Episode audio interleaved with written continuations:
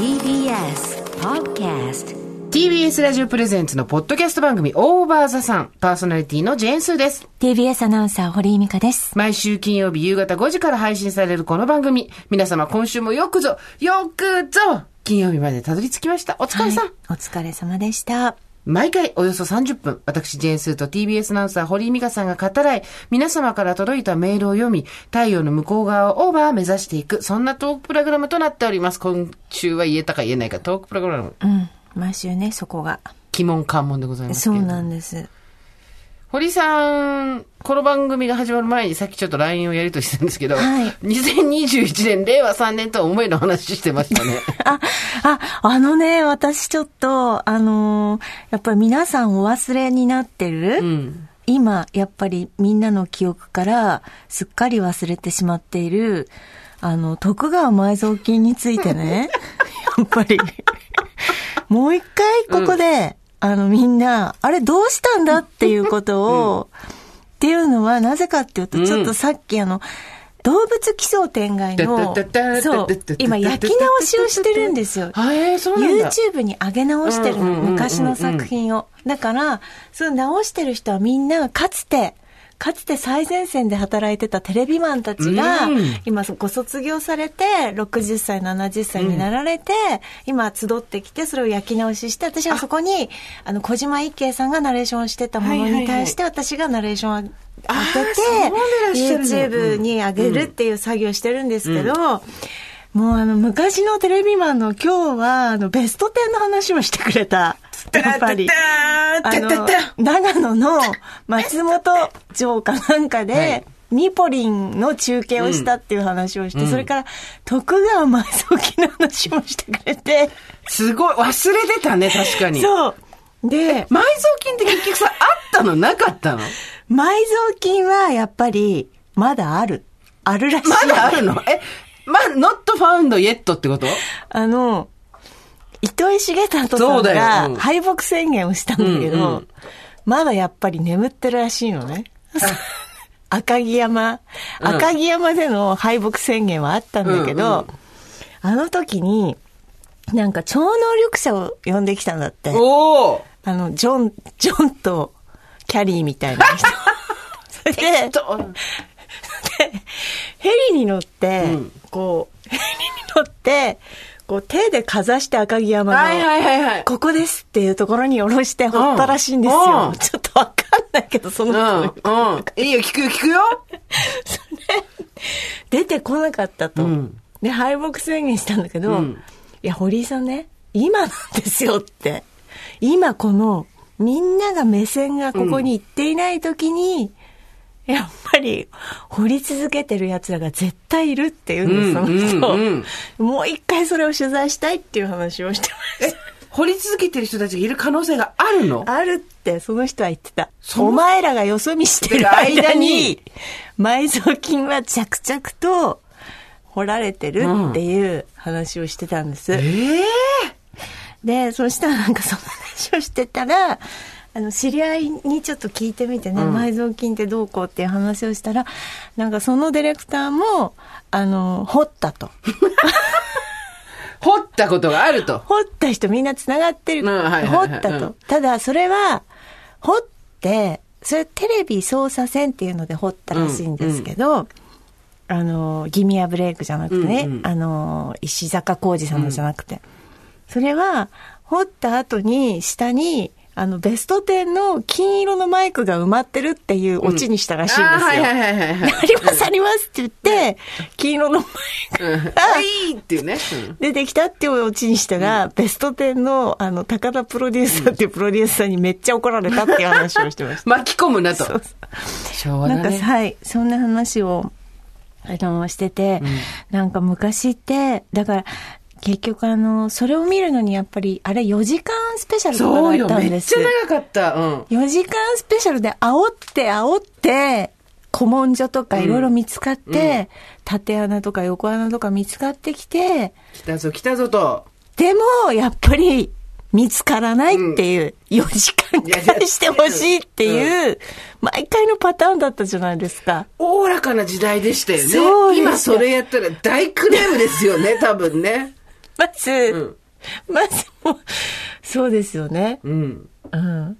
なんで、なんか、あ、いいテレビだったなっていう話をね、今日してたんです。あれはなんで糸井重里さんがリーダーになってたんでしょうね。あれはやっぱり私が思うに、うんあの、重里さんは群馬出身だからじゃないですか？赤城山、まあしあ赤城山出身地にの人が掘るなら仕方がないと。近かったんじゃないですか。私は思いますよ、そう。そ堀井の分析としてはそうなわけだ。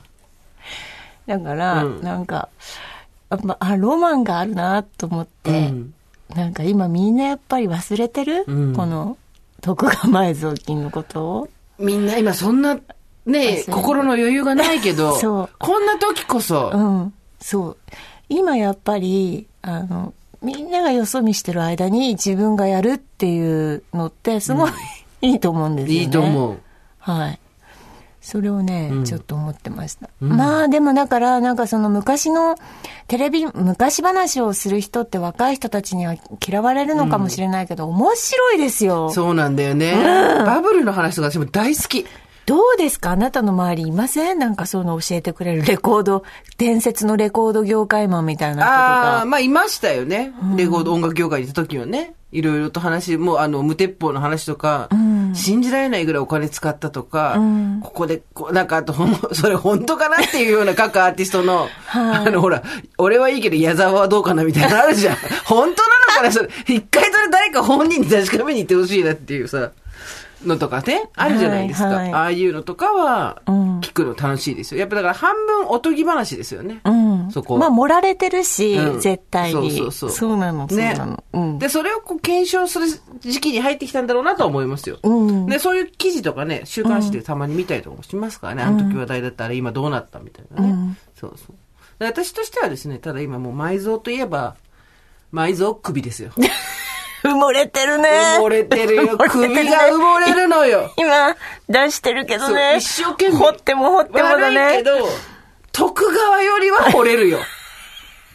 赤城山よりは私の首の方が掘れる。今もうずっとこう、オイルをショベルカーで首にそう、つけながらずっとやってるんですけど。グイグイグイこれがさ、これがさ、堀井さん聞いてよ。なんか、思ったんですよ。すごいガリガリに痩せるのって、まあ、物理的には私無理だし、うん精神も持たないし、あと、あんま似合わないし、昔痩せてた時の写真とか見返しても、ちょっと私らしさがないんですよ。うん。で私は、私はこの感じでいいなと思ったんですけど、ただやっぱり中高年になってくると、首が埋まる、うんそして背中の後ろにカバ肉って言われるんですけど、うん取れない首の後ろのところに肉がついてくる。で、顔が下がってくるこれなんだと思って、ちょっと真剣に私の中のしげさとか創作を始めたわけ。うん。首どうしようと思って、とにかく、で、お分かりになると思うんですけど、痩せすぎちゃうと胸が洗濯板みたいになって、はい首に筋が入っちゃって、はい。逆にこう吹き込んでしまうってあるじゃないですか。だから、これ考えようと思って。で、我々さ、写真撮られたりするじゃないですか。はいでも、ほぼ引きの全身ってないじゃん。そうですね。よりじゃないですか。うんだからもう、四十過ぎたら、バストアップが OK だったら OK っていう。うんまあそうですよね。そうそうそう。んで、下半身は歩くためにある。うん。バストアップはうん。自分の容姿。バストアップそれが私の容姿っていうさ。まあ、後ろ姿とかも。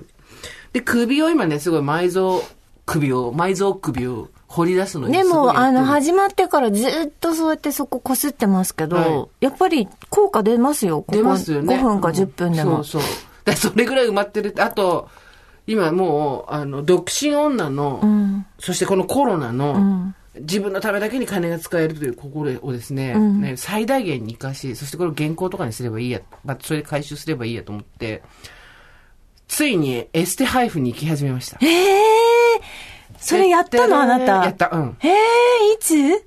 でもなんか今日上がってる。そう。で、今ね、三段論法で言ってんの。もうね、やるんだったら、陸海空で行こうと思って、そうなんですよ。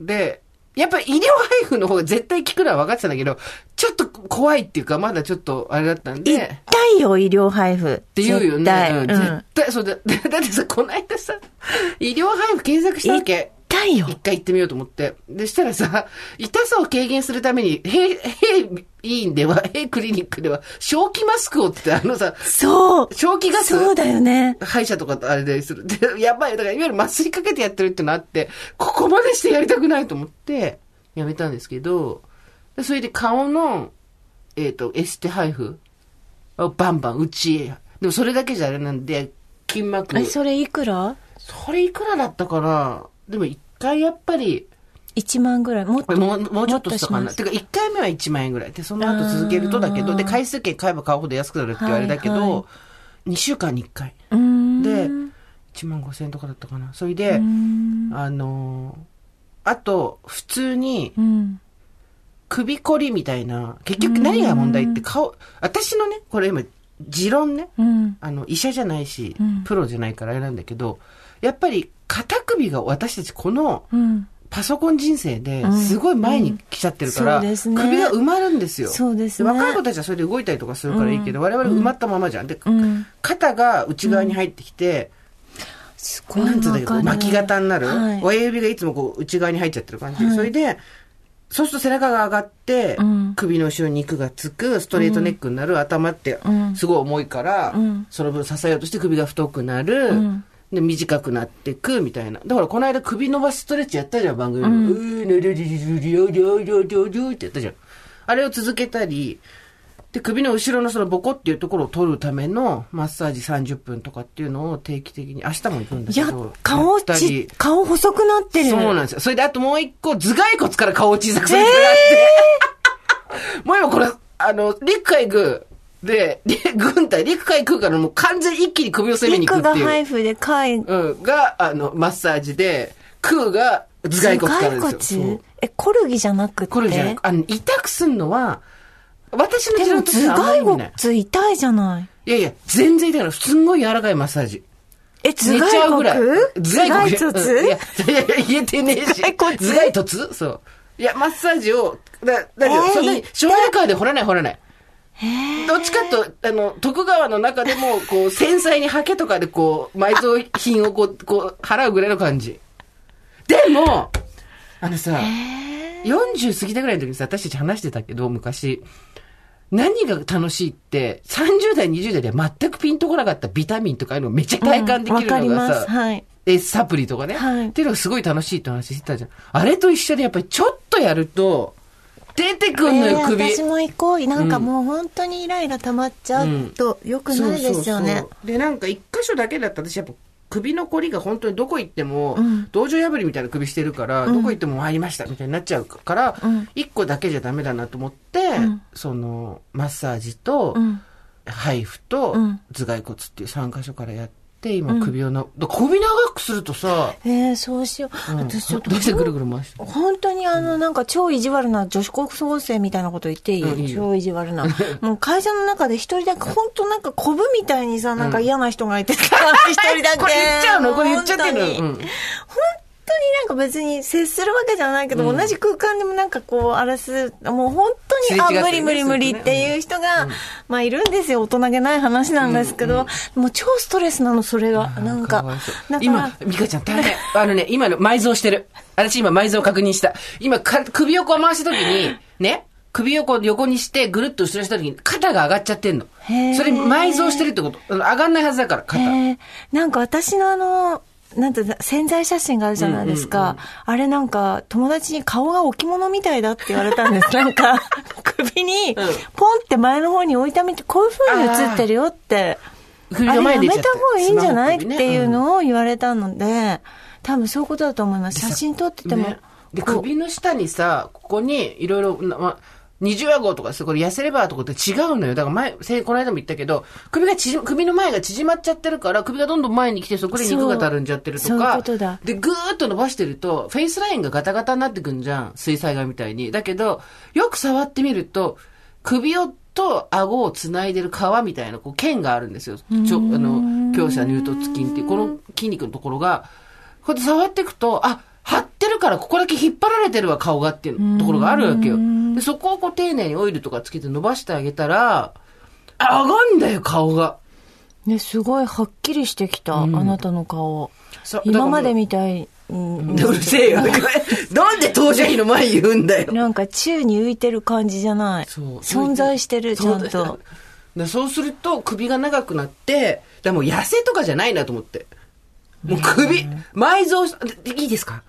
夢のある話させていただきます。はい。リスナーの皆さんには、みんな埋蔵首があるんですよ。だから掘れば掘れ、掘るほそうど。そう。あなたが七尾じゃない限り、はい。佐々木希じゃない限り、へー美香ちゃんも肩上がってきちゃってるもんね、最近ね。そうですね。よくない。太ってる痩せてるじゃないんだよね。うん。でもまあ私はもうちょっと肩の前に腰をちょっと。あ、そうだ、どうなった？え、もう私。言ってないんで、あ、言ったじゃん。ら連絡くれたじゃん。あの、近所の人、私ね近所の人に無理やり連れてかれたってねあ、そう、近所のね、あの、おばあちゃんおばあちゃんがね、は8時半だって、夜の8時半だって言ってるのにね、なんか、私が言えば開かんのよっつってね、開けてくれて、なんか、開けてくれて。電気当てに行ったでしょ電気。ま、あ、これがあの、お年を召した時に流す電気ってやつだと思って、シニアコミュニケーションとしての電気ね。う んそう。あの、電気を当てて、ちょっとさっぱり良くなったか悪くなったか、ちょっと全然わかんないんですけど、まあでも連れてっていただいたんですけど、私ね、本当にね、最近ね、あの、世の中でやっぱりね、手すりって大事だなって思ったの。本当に。手すりの優しさね。うん。はい。歩いてる時の命綱感っていうか、うんうん。あ、ここに手すりがあったっていうことの、本当にね、うん。あの、なんて言うんでしょう、助かったっていう気持ちが、そうなんですよね。足元がおぼつかなくなってまいりますしね。はい階段降りるときに、はいあの昔だったら、あ、電車来た、タタタタタタって何も見ないで降りれたのが、手すりなんてあることも知らなかったでしょそうそうそう私大体もうこの辺の手すりどこに、どういう感じでついてるかっていうのをここ2、3日で網羅したから、本当に。それも、やっぱりちょっとまだこう自分にプライドがあるから、それプライドっていうのなんか。ね今井美樹怒るよ。ちょっと気品を持って持つね。あー 手すりを。ふわっとね、あくまでこう、エレガントに。そう。ちょっと佇まいは、あの、バーみたいな感じ。あの、バーでね、普通にこう腰あ掛けるよあの、ほら、あ、バーっていうか、そうだ、あれがバレリーナのバレリーナのうんバーみたいな感じで手を添えるね。けど、まあ、手すりって 重要だなっていうのは分かりました。あのー階段をね、降りるときに、はい。目で見てるはずなんですよ。目視してるのに、はい、足と目と、ちょっとつながりが悪くなってきて、はい、転びそうにとか、一段踏み外しそうになる時あるよね。ありますね。あれ何？トントントントンってさ、南北線とか長いとこさ、降りてる、大江戸線だから深いに行ってるとさ、トントントン、あれ？あれ？あれ？あれ？あれ？あれ？あれ？みたいなさ。あれ？何あんなの昔なかったじゃん。大江戸線昔もなかったんだけどさ。すってんころりんですよね、だから。そうなるよね。うん。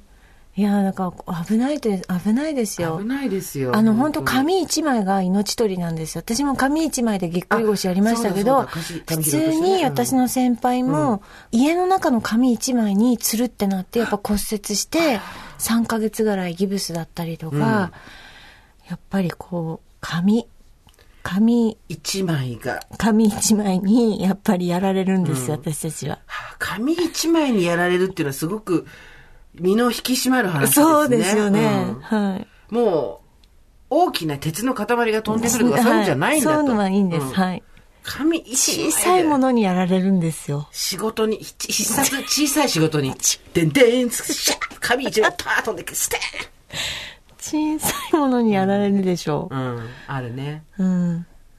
気をつけないとね。すごいね。あなた、そのなんかもう、なんていうの、休みなくやってるのね、それ。こうやってるとですね、やっぱだんだん首が長くなってくるんですよね。いや、でもなんかいいよね。その、お金払ってちょっとね、ちょっと綺麗にしてもらうだけでね。皆さんが夫や子供というはい。素敵なご家族と過ごす代わりに私は一人で金を使うという、あの湘南の風のよう、タオルのように経済を回すためにですね、稼いでは使い、稼いでは使い。湘南の風の方、若旦那さんがこの前ラジオにいらしたんあ、ですよ。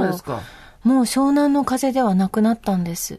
まあ、のかなりず、あれ、見た目も変わりましたよね。あそうです。ねあの、もううんいろんなその、いわゆるこう、循環型社会とかにすごく興味を持たれててそう、いろんなことしていて、なんかもういろんな問題をこうなんか考えて取り組んでる人になっていた。うん。で、やっぱり、あの、記憶ってね、止まってますからね、私。どんどん人は変化してきますから。だからもう海派じゃなくて山派なんだなっていう 人そこのは、派閥ね。うん。人はやっぱり山に戻ってくんだなっていうのは、ちょっと、でも若い頃なんか海、まあそうだね。うん海だなんだって言うけど、やっぱなんか山に行くよね。中高年の女性もあそうかもしれないですけど、男性がとにかく登山始めますね。いやもう本本当に、あれうちの旦那も登ったから、この？前。びっくり。すがすがしくいい感じで帰ってきて。ななの？まさかあなたが登山するとは思いませんでしたっていう人なのに、うん生き生きと登ってきたもん。なんなんですかね？弱い50。うん、自分のペースでできるとか、うんなんだろう、あの、一人になれるとか、自然と触れ合うとか、なんなんでしょうね。突然山登り始めますよね。4人ぐらいで登りに行って帰ってきて、ちょっとミカちゃんもやろうよって。うん ミカちゃんって呼ばれたのもびっくりしたし、なんで、なんで、生き生き、なんで生き生き、生き生き、若返って帰ってきてんのと思って。大場さん聞き始めたんだよ、なんだし、あの、内緒で。で、私がミカちゃん、ミカちゃんって言ってるから、ミカちゃんって言っちゃったんだよ。聞いてないよ。聞いてるんだない。よ聞いてるんだよ。怖いね。家族に聞かれていや、っていうか、本当に山に登りますね。あなたが言ってたカルガモ会じゃないですけど。そうそうそう、うちの母親のね、あの、歩け歩けカルガモ会っていうね、よくわかんない会をやってましたから、母親も。そう、あの、男性が山に登る話はすごい最近よく聞きますね。あの、都心に近い低い山ね、日野原村とかあっちの方とか行ったりとかして、うん。あの、一日でちょっと登って帰ってこれるようなところに行って、でそこにまたなんかさ、ほら、テント買ったりそうさ、メスティンじゃないけどさ、なんか火つけるの買ったりとかさ、うん。どんどん増えてきますよね、ものがね。まあでも、それで楽しいんだったらね。うん。でも、あれだよね。中高年の趣味って昔から登山とかあったんだろうけど、なんだろう、飲む、打つ、買うみたいなところからさ、一人で山に登るとか、お友達との山に登るとか、随分ヘルシーな方に行ったよねうん。そうだね。うんなんか、中年女は首を掘る。我々は登る、山に登るんじゃない、首を掘るんですよ。いや、なんかだから、ちょっとやっぱり、手をちょっとかけるっていうことの楽しさみたいなのが分かってきましたね。いや、そうですね。昔だったらもう、とりあえず3日、3日後に10キロ痩せるみたいなさ、バカみたいなことばっかりやってたけど、そうじゃなくて、こうなんか何かしながら。毎日毎日。そういうのできる人いたじゃん、昔から。うん私全然だけだったらだったんだけど、ようやく、この年になって。いやー、いや、全然違う。やっぱり5分、10分やっただけで。だからそれぐらいむくんでるし、我々は、の首は埋まりやすいんだよ。うん。徳川埋蔵金見つけてほしくない？ね私たち首が、えーだからさ首が掘れるんだったら、ね金も掘れるんじゃないの？ね。ねえ、ちょっと見つけてみない？二人で。ね、オーバーザちょおかしくないね。私たちさ、ね、埋蔵金見つけたらおかしくない？あったよつって。ねえねえねえ、あったよつって。これでしょ？ねえ、なんか夢があるよね。んねえあの人たちなんか土日通ってるらしいよ。え、なんでなんで。なんか埋蔵金見つけに行ってるらしいよね。最初はさ、最初はさ、さっきの話なんかさ、登山ってことにしようよ。赤城山を登るっていうさ、中高年の趣味あるあるみたいな感じで行って、ただ、で掘って掘ってるっていう掘っていいか問題はあるけどね。そうね。人んちの土地を。誰の山だっていう話だからね。勝手に掘っていいか。なんかさ、水野さんっていう人がさ、代々掘ってんのよ。赤城山。赤城埋蔵山。金を？で、三代目の水野さんで止まっちゃったわけ。なぜなら、なぜなら、あの人が敗北したから。重里、え重里ちゃんが、それで？それで？うん。重里ちゃんが敗北したから、水野さんはもうそこでストップしたんだけど、わか懸んない命だったねとも思うけどね。だからまず、水野家に義理立てしないと、私たちは赤城には手を出せなてか、いから、まず撮影しに行って、赤城ちょっとやっちゃって、柿山持ってこいよ。東京のおかきでございます。柿山です。柿山ですが、赤城山、ちょこっとやらせていただいて。山は山でも柿山ですが、つって、美味しい、美味しい話を持ってきました、だって。詐欺師じゃん、完全に。でもそれでね、見つかったら、大体さ、さ、あの、ちょっと昔のことすぎて、記憶がぼんやりしてるんだけど、徳川は本当に埋めたの？え？徳川は本当に埋めたの？埋めたの？これもう聞いたんだけど、柿私も同じ質問したの。ですよね、ですよね。そもそも埋めたのかの。そもそもあったの、うん。って言ったら、やっぱり家康が、その、江戸を作った時、私も歴史全然知らないんだけど、日本中の金を集めたらしいのよ。はいはい。それを、あの、江戸城に置いたんだって、これさ、うんうんこれさ、そ見てきたみたいに話すけどね。うんこれさ、歴史のきっと、あ、古典ラジオ？古典ラジオの人たち、じゃねえよ。古典ポッドキャストの人たち、じゃねえよって言ってるかもしれないですけど私が2時間前に聞いたほやほやの話はフレッ、シュな話だ。現場の最前線にいた人だからね、悪いけうどん。は、だから江戸時代に徳川家康が日本中の金を集めて江戸城に置いたわけよ。はい。それ江戸城だったか知らないけども。まあ、城に置いたわけよ。して、それは一切、その、なんていうの、戦とかなんとかで手をつけられない金だっていうふうにして埋蔵、あの、置いといたわけ。うんそれが、やっぱり慶喜がその、あの、江戸大政奉還とかで、その、江戸を明け渡した時に、なかったらしいのよ。なくなってたの？もう、だからその時に、持ち出したっていう、なんちゃらっていう人がいて、その人が処刑されたわけ。お前どっか隠しただうろう。んうん。で、その隠した、その人の手紙？なんか古文書みたいのが赤城山に埋まってるっていうのが後々出てくるの。うん。それで、もう祖先が掘り始めて、水野さんが。はい。へだからまだ埋まってるはず。え。まだ。ピーピーなってたから。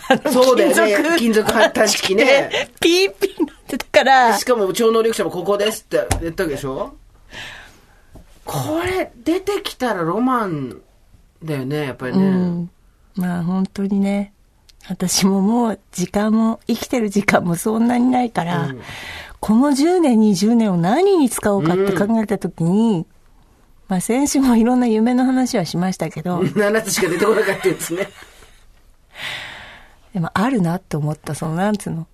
徳川埋蔵金を掘り起こすっていうね。そう。だから誰も、バカだなっていう人いるじゃん、なんか。はい。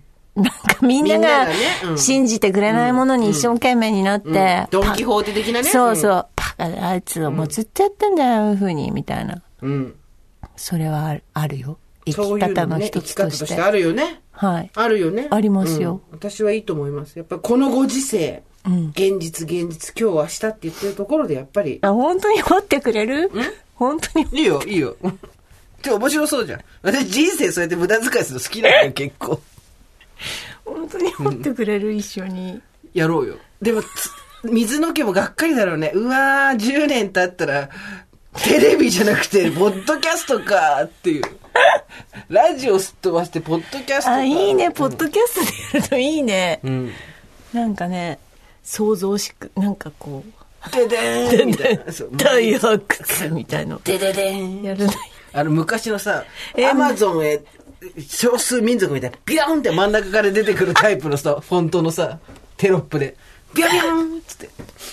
それをみんな頭の中でイメージしてくださいっていう。じゃあ、無駄に超能力者呼んでこよ呼ぼうよ。で、でもさ、先にと、その超能力者をスタジオにお迎えしてあ、どれくらいの超能力があるかをさ、検証しようよ。あ、ちょっと、一回さ、この番組超能力者呼んでこようよ。さて、昨日私が食べたものは何でしょうか？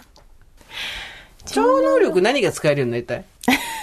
超能力、超能力？えー、明日の株の値上がりとか知りたい。ああ、じゃあ、未来が見えるっていう超能力がね、ね使えるようになりたいってことね。私はね、超能力はね、人の、ああ、でも人の気持ちが読める超能力、ちょっと、やだ。ダメだよねいちいち引っかかりますよ、そんなの。そうだよね。全部。うん。あ、堀さん今、こうやって優しく私に言いながら頭の中で、あの、今日の夜の献立のこと考えてるとか、わかるよ、すーちゃんって言いながら、うん、うん。だって違う全部そうじゃん。そうだよね。うんだ人の気持ちはわかんない方がいいんだよね。うんなんだろうね、どの蝶の、でもなんか、あとあの、ペットと話すとか、ほら、よくいるじゃん。ありますよ。それ、それ、それこそ動物基礎天外じゃないんで、じゃなかったっけ？志村動物園だっけ？あれは。いますよね、うん真剣にね。そうそうでもそれはちょっと、やっぱり。人間以外外で喋れるってことね。そうそう。興味ありますよね、本当にそうなのかなって。私でもね、やっぱテレポテーションがいいな。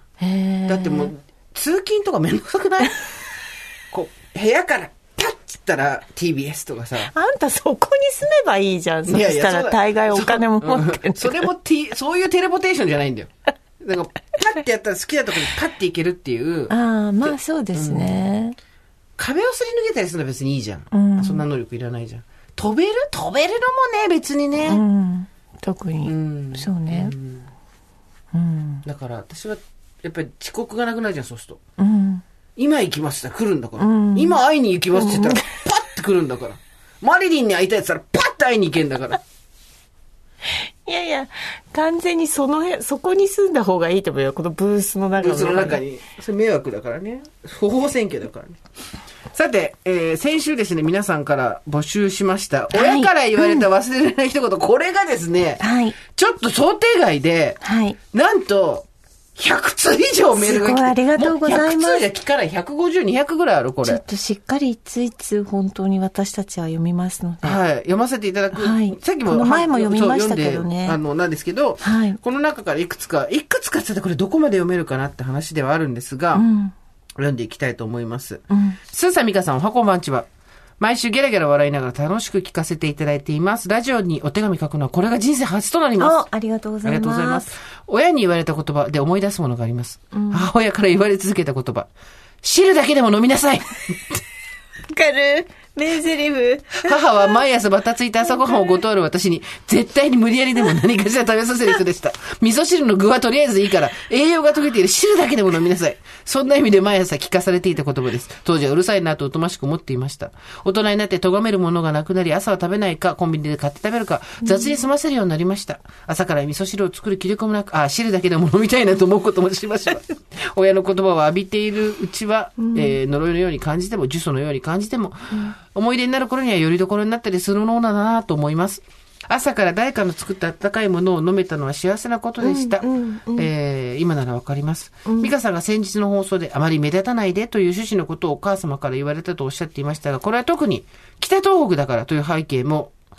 影響してはいないでしょうか？私も北東北出身ですが、やはり母親には、口には出さずとも変な目立ち方をすることが田舎では命取りになるという意味で、私が派手なことをするのを嫌っていたように記憶しています。娘を守るつもりで言われのない、つまらないことで下手に標的にならないようにという意味でそうおっしゃったのではないでしょうか？そんな中でアナウンサーとしてご活躍されている現状、本当に親の言うことなんてあまり聞き目がないだろうなとわかります。えーこれは全く悪いことと思いません。突き抜けて自分が楽しんでしまえばこちらのものというか、私も結局母の望むようには育たず、心配と迷惑をかけ通しでした。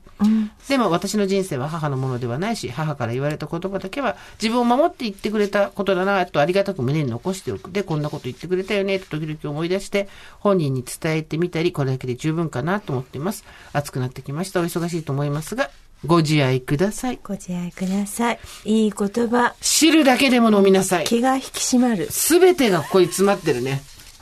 名作ドラマ、そう汁だけでも飲みなさい。キャッチーキャッチーです。私、あの、野球とかで、汁だけでも飲んでこう行こう声出していこう汁だけでも飲んでこう毎朝言いたいよね。汁だけでも飲んでこうはい、え汁、汁飲んでこう汁飲んでこうえ元気出そう汁飲んでこう知るあの、ありがとうございます。親に言われた言葉で忘れられない言葉、次々ご紹介していきたいと思います。本当に。えー、スーさん、おりさん、こんばんは。おばさんネーム、横かしこさんですね。小学校の時、母からよく言われていたのは、10秒超えたら爆発するよでした。え、何が？食いしん坊だった私はよく意味もなく冷蔵庫を開けては食べ物を物色する癖がありました。あそれを阻止したかった母はある時から10秒以上冷蔵庫の扉を開けていたら爆発する仕掛けになっているんだよと私に言い聞かせるようになりました。素直だった私はすっかり怯え、以来冷蔵庫を開けるたび10、9、8、7、バーンとカウントを刻むように。かわいい。ただし案の定その効力が長くは効きませんでした。母が食事の支度で10秒以上開けていても特に何も起こらなかったのを見て気づきました。つくづく親の言葉は当時絶対でしたということで。うん、うん。ね。ね、体で覚えてますから、耳で本。当に。えーっとね、これ、えーはじめまして、ありがとうございます。はいますは山梨のカブトムシ大王51歳です。こんにちは。カブトムシ大王さん、こんにちは。これメールだから大丈夫だけど、人に言っちゃダメだよ。僕は山梨のカブトムシ大王です。51歳です。僕の王妃がオーバーザさんの大ファンでして。え、誰？え だって大王のほら奥さんのあ、王妃ね。わ以前からお二人の話題を日々王妃から聞いていたのですがついに今夜7月9日、一人でマスクをしながら、漆黒の闇の中、カブトムシハンティングをしながら、オーバーザさんデビューしまちした。ょっと待ってね。どういうこと？どういうこと、カブトムシの王様なのに自分でハンティングしに行くの？ひどい。家来を見つけに行くの？ひどい。もうね、お二人の掛け合いは大笑いの連続でなかなか息が吸えなくて涙が止まりません。さて、テーマですけどね、親から言われたら忘れられない一言と言ったら、僕が高校生の時父親に何事もシコシコやるんだ。毎日毎日シコシコすることが大事なんだと言われたことが忘れられません。シコシコってあの意味しか思い浮かばないのですが、あの時親父はどんな意味でシコシコと言ってくれたのか、お二人だったらどんな風にシコシコをお前も言うなよ、何度も。ね、でも、の別に、じゃあさ、書いてあるんだもんね。違うくないですか、普通のあれなんじゃないの？コツコツシコシコって。コツコツ。多分そうだと思いますよ。ちゃんと、ちゃんと正式ななんか、ちゃんとしっかりコツコツうんうん、しっかりみたいな意味あるんじゃないかな。まあだからしっかりコツコツやってる人もいるんじゃないですか、その行為を。あー、なるほどね。というところからみたいなはいはいはい。だから、我そっちが後、そっちが後だと思いますよ。多分そうですよ。うん。本来は、じゃあシコシコ冷麺とかどうなんですか？え？シコシコしてるって言いますもんね、麺は。シコシコじゃんって言いますよそうそううんあれね。は口、だから、無駄のない動きっていうことなんじゃ違うよないですか。あの、どういうことですか？シコシコ冷麺は歯触りじゃないですか。あ、シコシコしてるって言いますよねだから、その、それ自体にそういう別にいやらしい意味はないと思いますよ。お父様が言ったのは合ってると思いますよ。で、ちょっとこうなんかね、ちょっと、ラジオのリスナーさんとかでもいますけど、はいなんかちょっと言うとそれがいやらしく聞こえるみたいなことでね、はいはい何言ってんだって話ですよ。はい。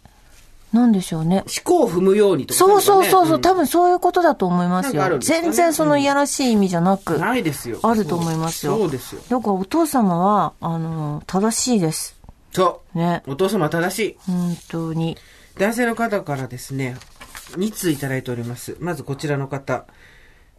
おばさん、かっこはてなネームって書いてあるんですけど、まあ男性ですからね。おばさんネーム、アシペタジーニ、28歳男性。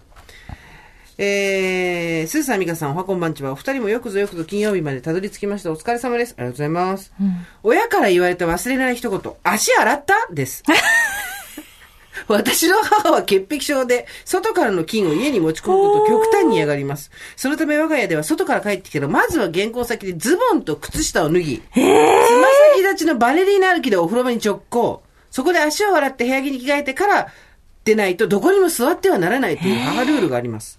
ちなみに、カバンやリュックなどもリビングの一角のある決められたゾーンに新聞紙を敷き、その上に置かないといけませんでした。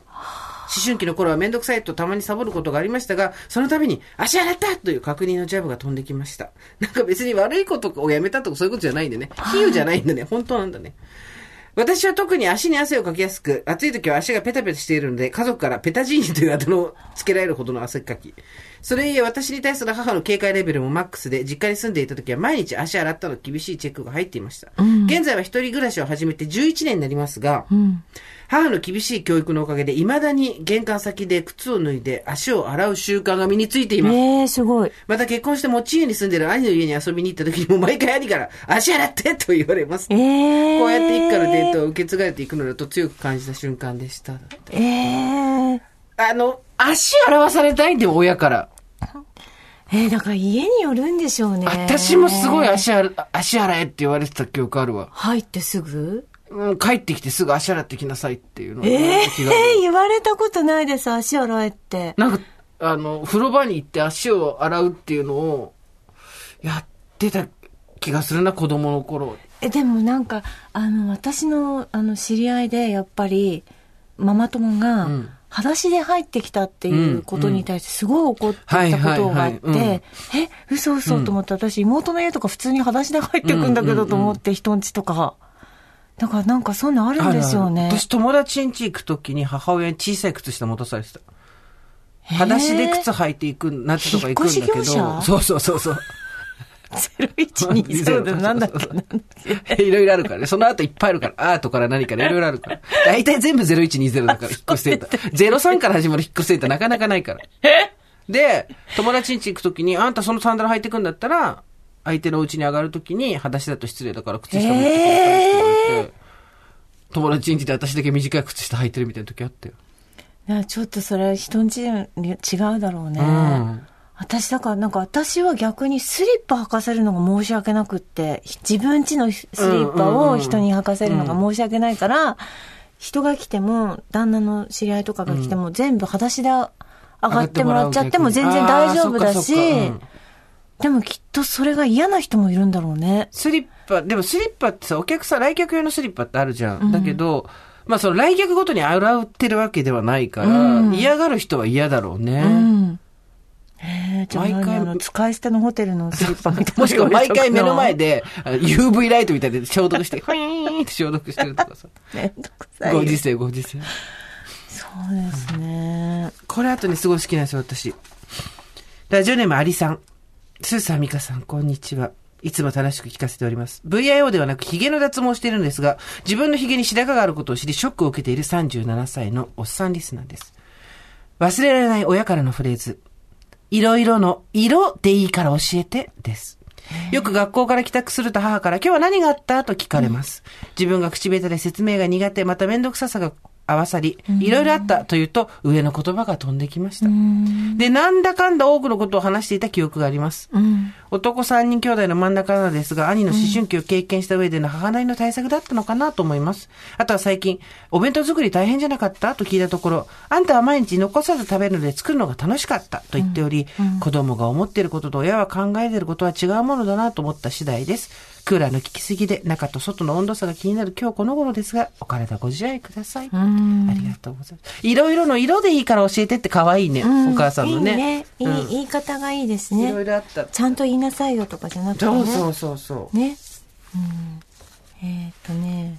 あ、これは、ちょっと、えー、スーさん、ミカさん、こんばんは。こんばんは。毎週金曜日夜ご飯を作りながら聞いています。至福の時です。働きながら、博士取得を目指して論文に読み読み書き書きしている33歳のにょんこでおす。疲れ様です。記憶に残る母親の一言は、私が高校生の時に何がきっかけでこの話になったのか覚えていませんが、子供のいる良さをさらっと語ってくれたこの一言。子供と一緒に自分ももう一度人生を生き直しているような気がしていいよと。うん。この年になっても自分のこといっぱいいっぱい結婚する気配がない、全くない私ですが、折に触れてこの言葉を思い出し、私もこの母の気持ちを経験してみたいなとほのかに母になった自分を想像したりしています。この母の言葉は、私にょんこがいてくれた良かったということを遠回しに言ってくれている感じがしてとても好きです。自分の人生を生きつつ、良い出会いを期待したいと思います。これからも放送をずっと楽しみにしています。いいです。これさ、今回メールその100通以上来て、結構衝撃だったのが、4分の1ぐらいかな。半、もちろん3分の1ぐらいかな。言ってたかないや、いかないな。あの、結構ネガティブなあ、そうです言ね。葉を言われて、それが忘れられないっていう人もいたね。そう。でもで私うんその半分ぐらい言ってるからね、子供に。やめろよ。でもちょっとさ、そのニュアンスと違う、なんか堀井さんがよく、はい。ふざけて言ってるのとはちょっと違うっていうか、ああ、ちょっとね、あの、深刻な、なんかその、エピソードごとちょっとど、これはどうなんだろうっていうのもありましたけどね。ねあの、放送ではお読みしなくても、私たちは全部目通して読んでますんで、ん。ご心配なくなんですけど、いや、だから結局親がね、その、なんだろう、子供が活躍するのをちょっと嫌がったりとか、あとその、目立たないようにしてくれみたいな、その、悪いことしないでっていう意味で言われてたのかと思ったら、そうじゃなくて、なんか、いいことでも目立たないでくれみたいなうん、うん。意味もあったんだって大人になってから分かりましたっていう人もいたし、うん。まあいろいろだなと思うんですけれども、親からよく言われた言葉、えー、30歳のおばさんの卵、ラジオネーム年中そうめんさん。私が子供の頃母から言われていた言葉は、日頃のご愛顧にお答えしなさいよ、です。肩を揉んでほしい時の母の口癖です。自分の肩をポンポンと示しながら、さああんたたち日頃のご愛顧にお答えして、ほらほらと言ってくるので、弟たちと一緒に夕食後に母のめちゃくちゃ凝っている肩を揉んでいました。小さい時はご愛顧が何かわからなかったものの分かるようになってからは、なんと母らしい言い回しなんだろうと内心ちょっと受けてましたし、今は私も飼い猫に向かってよく言っています。最近ことあるごとに、今の自分の声お母さんそっくりだったなとか、今の言い方お母さんみたいだったなと感じ、一方で母に会うたびに、母はどんどん祖母に似てきたなと思います。そういう三代の血のつながりを面白く、楽しく思える親子関係でよかったなとしみじみ思っています。ということで。母親に声が似てくるってめちゃくちゃあるよね。はい、ありますね。時々ゾッとするもんね。うん。うわ死んでるはずの人の声。ええ私の内側でもそういう声だったの？じゃあ。たまに、そう、ハスキーだったし、ーたまに自分の声聞いてると、うわ、母親の声そっくりだなって思う。ええなんか声ってほら、記憶からなくなっちゃう写真と違って、うんうんねで私たちの時代はそんなビデオとかなかったしさ。らね。8ミリはあったけどね。8ミリはあったけど。ね。なんか自分の小さい時の声とかあんまり聞いたことないじゃない。カセットテープが1本だけ残ってるかな。それ以外はないけどうんあ、そう。すごいおかしくて、それカセットテープが。うん。私、は、私がなんか遊んでるのを親が、は録音してて、それ母親がそれ横に向かってなぜかナレーション入れてるんだけど、ええ 今、私がね、スーちゃんは、兄弟に興味津々みたいな感じで、京都大学ってこと？違う違う違う鏡の方だよ。びっくりした。2歳児、3歳児は京都大学知らないよ。そうそうそうだったら東大の方が近いよ。徒歩圏内だよ。で、兄弟に夢中ですとかつって。で、なんか、私の声がだんだん震えてくるの。ああ、みたいな。で、そうして、これは今、スーちゃんが兄弟に登ったり降りたりをしているから声が震えているわけで、えー私が虐待しているわけではありませんって言って。あんた誰に何の言い訳してんだと思って。あ、でもいいね。声が残ってるっていいですね。であなたなんか声残りまくるからさ、ただ声が、声色がたくさんあるから、親いや子供にしてみたらどの声が親の声だかわかんないなんかあの、私、ほら、自分の声は聞いたことない、ちっちゃい時の声は、うん。残ってないから知らないんですけど、あの、息子のちっちゃい声、うん、もう今息子なんてすごいのぶとい声でさ、うん。喋ってるから、小さい頃の声とかちょっと全然忘れてて、うん。この前なんか妹の家に行ったら妹がなんかこれね、聞いてよって言ってビデオを持ってきてくれて、で私たちほら昔のビデオだからもう、なんかデータに変換してないの、うん。あの昔のビデオ。をうんうん。ちっちゃいやつね。ちっちゃいやつのまんまにしてて、で、見る機会もないからもううん。全然最近見てなかったんですけど、なんか妹がそれデータにしてて見せてもらったら、なんか、すごいもう息子が可愛い声で、お母さん僕おこげが好き、おこげが好きって言ってて、ああ、もうなんて可愛いんだろう。それが今ではのぶとい声になり。どこに行ったんだよ、あいつと思って。なんか、だから声ってすごい、昔の声ってね、うんまた独特の写真と違って、ああ、こうやって喋ってたんだっていうのね、あるよね。ありますよね。息子の場合は特に声変わりがあるから、うん。特にどこ行ったんだあいつなんだろうね。娘と違ってね。そうなの、そうなの。ねね。えーこちら、すみません。初めてメールします。まだリスナー歴短いです。夜子供を寝かしつけた後の楽しみに聞いています。いいいですね。なんと、明日の昼までがメールの締め切りとのことで慌ててメールをしています。ごめんなさいね。拙い文章をよろしくください。いえいえ、純子さんですが。母から言われた忘れられない言葉。私は、あなたはエリちゃんの引き立て役だものね、です。中学生の頃、近所で仲の良かったエリちゃん、確かに可愛くてモテました。私は確かにブサイクです。でもそれ普通親が言いますか、うんあの頃はふーん、エリちゃん可愛いもんなって感じで聞いていましたが、高校生になり周りの女子たちがみんなとっても可愛いことに気づき、自分の顔にかなり劣等感を抱きながら高校生活を過ごしました。くしくも高校でも仲良くなった美人ちゃんの名前もエリちゃんでした。今思うとエリちゃんの隣にいた私、よく男子にいじられていました。あの頃は男子とも気軽に話せるからた楽って思っていたけど、あれからかわれていたんですよね。あと、エリちゃんに近づきたいのに近づかないから、私をからかって近寄ってきたんです。美人が私のそばに寄ってくるのは私が引き立て役だからって思って過ごしていました。母に言われたあの言葉で、本当に本当に自分に自信をなくし、下を向いて生活していました。忘れられないです。この劣等感を何かにぶつけようと小説まで書きました。とメールを打っていて、もう卒業して20年以上経つのに昨日のことのように思い出してきました。怖い怖い。私も二人の息子の母です。息子たちへの言葉の投げかけ、気をつけようと思います。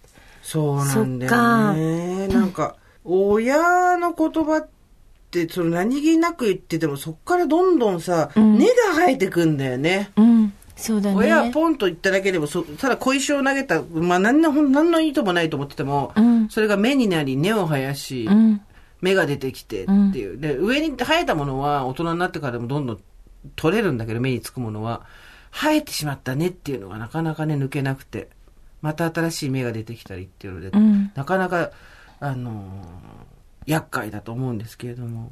もうなんかその時のなんか、そのどういう状況で言われたかとかも全部思い出しちゃうよね。その嫌な言葉ってね。ただ、その一つ思ったのは、うん。男子は、エリちゃんに話しかけたいけど、話しかけられなかったから私に話しかけてたんですねってあるけど、うんそういう人もいたとは思う。いたと思うけど、全員ではないと思うよ。うん。本当にうん本当に、うんすあの、好きだからとか楽しいからとそう、か、そ純子さんと喋りたいとう。かね。うん、そう。全然そこまで考えてない。なぜなら、えー問題発言になるかもしれないですけど、んなぜなら、中高生の男子は、そこまで頭回らないか そうら。そう。そうね、そうね。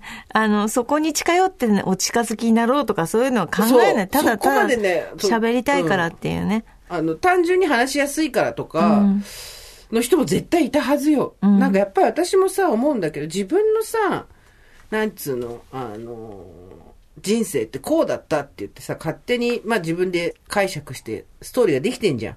こういう時、こういうことがあったとか、あ嫌なことがあったとかって。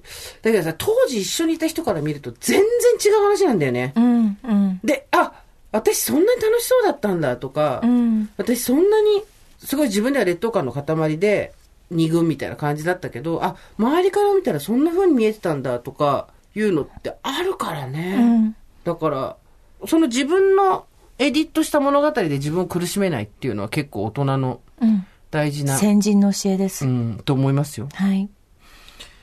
えー、ラジオネームロースペックさん。はじめまして4月に育休を終え、仕事をしながら小1と1歳の姉妹を育てている31歳のおばさんでおきしりぼかくさんです。はいまだ全然ちっちゃいんで DNA ですよ。そうです、そうです。親から言われて心に残っている言葉、小さい頃、不注意でお皿を割ってしまった時、母はいつも、お皿割れないと、陶器屋さんが儲からないからね、と言い、私を責めなかったことです。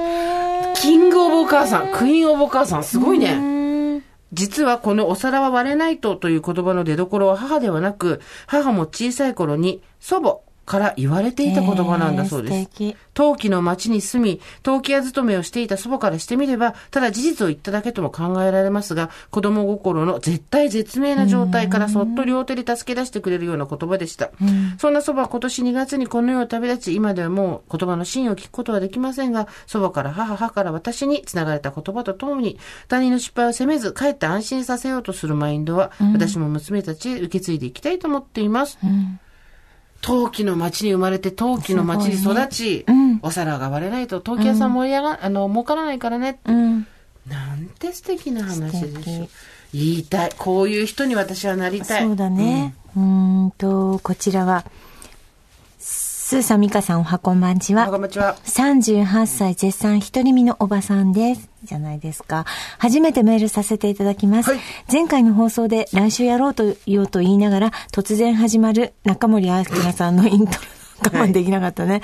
そして急に番組のエンディングとなり、おやおやっとなっていたところ、ミカさんの安定の美声、オーバーで番組が終了し、やっぱりオーバーザさんのこの感じ最高と、終わってからも一人ニヤニヤしておりました。はいそして今回私が母親からずっと言われていた言葉を聞いていただきたく初めてメールいたしました。あありがとうございます。よそはよそ、うちはう来ち。ました、福は内。もうこれ名台詞だから。結構来たよね、それね。そう。ん。ねえ何。つもあった。金の切れ目が円の切れ目。怖いわ。親がそれ言うの怖いわ。いると思った時に、なんだっけ？いると思うな、親となんとか言ったやつ。いると思うな、親と。徳川埋蔵金時。首は上がっているけどね。あると思うな、徳川埋蔵金。違うよ。米を残すと目が潰れる。あ、私これ言われました。米を残すと目が潰れる。はい。この三つは未だに言われていますし、うん幼い頃からずっと言われ続けています。親でも子でもお金を貸し借りしたら、ちゃんと借用書は書かなあかんと言われてきましたし、うんうん三つ目に関してはトラウマみたいになっていて、ご飯は残せなくなっております。暑くなってまいりましたので、夏風邪など召されぬよう、お体ご自愛ください。ありがとうございます。とうございます。いやー、これは、もう、なんていうの、名台詞っていうか、やっぱり私たちのあれね、もう例のやつっていう感じですよね。よそはよそ、そううちはうちっていうね。うちはうちんはい人によるっていうことですよね。よく言います本当に。えー、こちらはですね、はいえー、ラジオネーム、祖師ヶ谷サバランさんですね。はい。まあ、こんばんちは初めて投稿します。えー、30代の私が母によく言われていたのは、諦めが早いです。これ親よくね、あ諦めが早いわ。言います。すぐ私も諦め。言います。こらえ性がないじゃなくて、なんて言うんだっけ、そういうの、諦め。すぐ諦めるとか。我慢が足りないとかね、うん言われますよね。はい。幼い頃私は勉強や友人関係でめんどくさいなと思ったらもう頑張るのはいいやとなり自分が楽になれる方を選んでいました。その度に母にはあなたは諦めが早すぎる根性つけなさいと言われ確かに母の言う通りだと思い10代20代のうちはそれなりに頑張っていました。しかし30代になり加齢のせいか過労のせいか本来の自分の諦めの速さが顔を出し始めました。現在お付き合いしている男性がいるのですがその人とは1ヶ月弱音信不通の状態です。20代の頃は私のこと嫌いになった？どうして連絡くれないの？などと不安になり、彼に振られないよう画策し、結局ドツボにはまっていたことでしょう。しかし今ではもう、あと1ヶ月連絡来なかったら新しい男探そうといった感じです。でも彼のことは大好きです。だって。お母さん、諦めの速さが役に立つこともあったよと言ったら、ものすごく開けられそうですが、この諦めの良さを上手に使いこなして、この先どうにか、なんとか生きていけたらと思っています。長々と失礼しました。どうぞお体ご自愛くださいませ。諦めが早いってすごい言われたわ。言われた、うんなんか誰に言われるの？お母母様に？うんお父さんは言わないでしおょ父さんは一切家事とか育児とかやってないから。金だけ持ってくる人だったから。いやー、そうだね。でも言っちゃうね。だって諦め早いんだもん。うん。でさ、諦め早いと、あともう一個さ、友達とかでよく言われてたのが、なんていうの、あの、頑固みたいなさ、諦め、あどっちがいいのっていうさ、はいはい。ああの子は頑固だから、うちの子は頑固だからみたいなこと言うけど、諦めが早い、諦めには諦めが早いって言われるそれはありますよね。うん。どあなんかね、あの、さっきのご飯のやつも一粒残すなって言って、うちの母も言ってましたけど、年頃になると、もうやめなさい、もう残しなさいってずっと言われてたからね。もう、そんなに食べなくていいから。あのね、そういう人いたラジオで、あの、ラジオでメールで来てたんだけど、あの、もうやめなさいってずっと言われてて、なんで、で、大人になったら、うんま大人になったら、周りの人たちがみんな、もっと食べなさいって言われてるの見て、すごいショックを受けて、親に聞いたら、で 小さい頃の自分は吐くまで食べてたんだって。なのよ。っていう人がいたメールでもうずっと外に出てなさいって言われたから、ずっと外に出てたら、いつまでいいの？みたいな。えタイミング、どういうことどういうこと？みたいな。あの、な、あれなんだよね。入れてってやんなきゃいけないんですよ。流れとしては。あれ、ごめんなさい。もう入れてくださいっていうのが、一節しないとダメって。ことです私出てよね。けって言われたから出てったらめちゃくちゃ怒られることあったもん。私も、私も、私も。もう帰ってこなくていいって言われたからえ、マジ？と思って、一人でちょっと遠くの方まで行ったら、すごいな車ですっごい追っかけてきて、どこに行くんやみたいな。って 指示がわかんないっす。あるよね。えっと、ノラリンさんです。スーさん、ホリーさん、こんにちは。こんにちはもうすぐアラフィフに突入するラジオネーム、ノラリンです。ラジオやポッドキャストへの投稿は初めてでそういう方、ね、ありがとうございます。私の親から言われた忘れられない一言は、物心つく頃から母に繰り返し言われていたフレーズ。だから B 型は、お父さんの地位です。そう、あのさ、悪いことは父親の方から継承してるっていう。ね母親の必ずあるよね。あとこの、ちょっと血液型混ぜるのも、私さ、まあ雑じゃないですか、いろいろ。ぼんやりしてるから、よく旦那さんにさ、結婚してから、出た O 型ってよく言われたんですよ。で、旦那さん自分のこと A 型だと思ってたの、ずっと。A 型ってなんかこう、小学校の時に言われたみたいで言われたんだ。で、そうそう、付き合ってる、あ、なんか、そう、ず出た O 型って言われてて、で、結婚して会社員になって、旦那さんが健康診断を受けたら自分 O 型だったの。いい加減、いい加減。バカじゃない。自分 O 型。自分が、お前もだよ。お前が一番嫌ってた O 型だっつって。多分昔はあったんですよね、きっとね。血液型ですごい言われたよね。なんて言われた？あなた何型なの私 O 型 O 型っぽいねって言っちゃダメだけど。そうわかるよここはもう、大型っぽいって、大雑把、おおらかとかさ。あれ絶対根拠ないよね。あるわけないじゃん。血だよ。けどさ、なんでうんそう言っち星座。の方がまだなんかあるよ。あ、AB 型っぽいとか言うよね。そうそう何？神経質 AB とか B 変人とかさ、あれひどいよね。え、えでさ、ななね、あの、え、血液型選べるとしたら何型なんなのあれ？血液型選べるとしたら何型にする？私 O のままでいい。私も O のままでいいまた O に生まれたい 全然 O でいいわ。私外れたこと、外してもらったことないもん。あ、何型 O 型でしょ ?O 型です。何か？わかる堂々と O 型として生きてますけど、みたいな。A にもなりたくない。AB もなりたくない A、B も。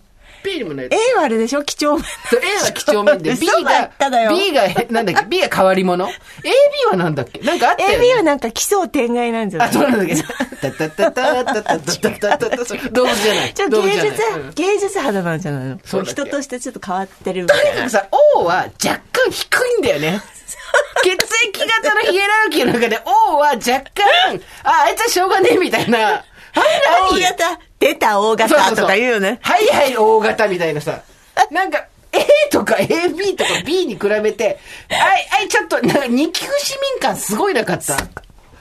低層にこう、バそうそう、ーバーッと。っていうう感ねえわ、あいつ O 型だからみたいなさ。AB はあれでしょ ?AB はちょっと特殊階級でしょ？そうそう特殊階級 AB はちょっとあれなのね。いや、てかね、一社会はれるの。そう社会は A が牛耳ってんの、基本。嘘社会のルールを全部作ってるのあと、そう、そうね。なんか役所とかは全部 A なの。そう。で、B はちょっと穏やか市民っていうか、そうそうそうちょっと、あの、変わってるんだけど、うんまあなんていうの、ちょっと、オプションついてるうんんそうそうそう。で、AB は、奇想天、動物奇想天外でしょ？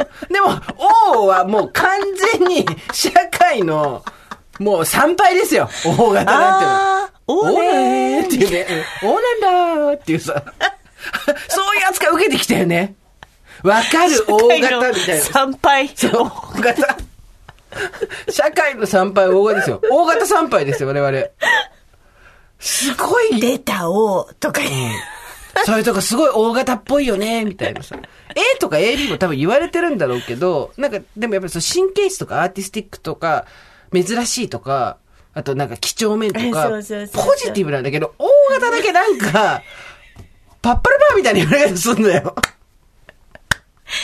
竹中直人さんが AB 型なんですよ。はいはい AB 型の左利き。うんいいでしょ、これ。いいですねいいでしょ。かなりアーティスティック ないない繊細さでしょ、これは。うんない。ない。右利きだし。大大型だし。。定規なくても線引くしっていう。私がまっすぐって言ったらまっすぐっていうね。すごいわかる、それ。なんねでえ、これなんかゆ揺れてるみたいな。歪んでる？体勢に影響ある？みたいなさ。よくない？別に、みたいな。ねえ。大体のこと問題ないよね。本当に。あすいません。そう、ノラリンさんが、だから、だから B 型は、父親の血は、です。我が家は4人家族。寡黙で頑固。いわゆる昭和の親父である血液型 AB 型の父。頭の回転が速いおしゃべりおばさんの O 型の母。ああ、わかる。理髪でしっかり者の長女である A 型の姉。来ました。そして A 型はいいよな、社会から信用されて。ローンも降りやすいよ、絶対 A 型の方が。俺たちローンなんか絶対降りねえわ、O 型。O 型？返さないでしょ、つって。死者誤入しちゃうんでしょ？そうそうそう。端数みたいな。そうそうそうそう。51から全部100でしょ？って言われちゃうでしょ。その通りです。期日とか絶対守んないっしょ、みたいなね。そうね。えーマイペースで人見知りがちな次女である B 型の私。ああ、B 型なんかそうね、人見知りみたいなのありますよね。全員の血液型が異なる家族です。そっか。ギリギリ戦前生まれの父と母は地元が同じでお見合い結婚。おそらくお見合いでなければ結婚しなかったであろう夫婦。頭が回り、口も達者な O 型の母は、寡黙で気が利くタイプでもない AB 型の父を一方的にディスる。そして限度を超えた父が母に切れるというシーンが我が家の日常でした。私の B 型は一般的にマイペースと言われることが多い B 型、血液型ですが、あ、そうなのね、B 型ってうち。父が B だね。マイペースだね。ああ、しっかり者の A 型の姉に比べると人見知りかつのんびりした性格の子供で、さらには父親譲りに頑固さも少なからず持ち合わせており、ちょっとヘマをしたり母をイラつかせるたびに、だから B 型は、父親の血は、親父の血は、と言われまくって育ちました。どうやら母に言わせると私の欠点はすべて父側の B 型の血が原因のようです。末っ子ゆえ、家庭内ではチビでグズでも、学校では勉強も運動も普通レベルだった私は何かというと、だから B 型はという母親の言葉が大人の理不尽を感じる初めての出来事だったような気がしております。ということでござい血ます。液型でな、決まるわけないだろ そうそう。でもしかし、マイペースな B 型の私は母の言葉を聞き流す術を身につけて、時間をやり過ごすことに乗り切りました。マイペースな B 型の私に対し、理髪でしっかり者の長女である A 型の姉は姉で、私とは違う期待を背負って、別バージョンの母の理不尽さを感じていたことが大人になってから分かり、うちのお母さんの子育てってちょっとね、と苦笑していました。姉も私もなんとかぐれずに大人になれました。ということでございます。よかったです。まあみんな言われますそ。ちょっと2通連続で読ませていただきます。これね、最高なんですよ。はい。えーラジオネーム、おばさんネーム、キャロットラペさんと、うんえーもう一人が、えー島えながさんどちらもですね、はいご両親がはい。共働きで、うん。えー祖母と暮らしていた、祖母に面倒を見てもらっていたっていう方なんですけど、まず最初にキャロットラペさんからいきましょう。我が家は共働きで母の両親と一緒に暮らしていました。忙しい母に代わり祖母が母のように料理洗濯家事の全てをこなしていました。その祖母によく言われたのが、着ていくものがないなら裸で行きなさい サボっぽいよね。これも血液型じゃなきゃ祖母っぽいよね。小学校高学年、中学、高校と思春期になり、学校や友達と遊ぶ際に、いわゆる今時なおしゃれな服がないという意味で、着ていけるおしゃれな服がないと蓋をついている私に祖母はよく、だったら裸で行きなさいとガチ切れしていました。大正生まれの祖母ですから、擦り切れていなくて、何不自由がない服があるのに、服がないとわめいている孫が贅沢で許せなかったのだと思います。とても優しい、温かい祖母でしたが、ご飯を残したり、着る服がないとわがままを言う私には、苦しい時代を知っているゆえに厳しかったです。親の一言ではありませんが、祖母は私にとって母も同然、プチプラで似たような服をたくさん爆買いしている自分を贅沢だと怒っているのではないかなと、その言葉を今でも懐かしく思い出します。蒸し暑くなってまいりました。スーさん、ミカさん、皆様ご自愛くださいませ。というキャロットラペさん。うん。もう一人、はい。えー、島江長さん。この方25歳。親ではないのですが、共働きの両親の代わりに面倒を見てくれた祖母の口癖。うん。一つ目は、死にゃあせん。うん。例えば、転んですりむいて泣いている時、ご飯を落としてしまった時のいわゆる3秒ルールのタイミングなど、別に死ぬわけでもないのだから全く問題はないという意味合いでした。二つ目は、誰も見とりゃせん。思春期以降、おしゃれに気を使う素振りをするたび、誰もお前に注目などしていないのだから、どのような格好でも出かければいいというニュアンスで。伝えられた言葉です。えー正直世代も考え方も違う祖母には嫌なこともたくさんされましたし、部活くことも多かったんですが、この言葉は意外に人生を楽にしてくれたような気がします。死にはしない。誰も見ていない。はい。これ二大真理ですよね。そうですね。うんはい。本質をついてます。はい本当そう本です。当にそうだと思います。誰も見てないから。誰も見てないから本当に。。本当に。そう思う。で、そう思うとすごい楽。別に、うん私のことなんか別に誰も見てないよねって思うとすごい楽。誰も気づかないよ。誰も別に気にしてないし。うん。うん本当に。だから好きにやらせていただきます。いただきます。大型だしね。本当に。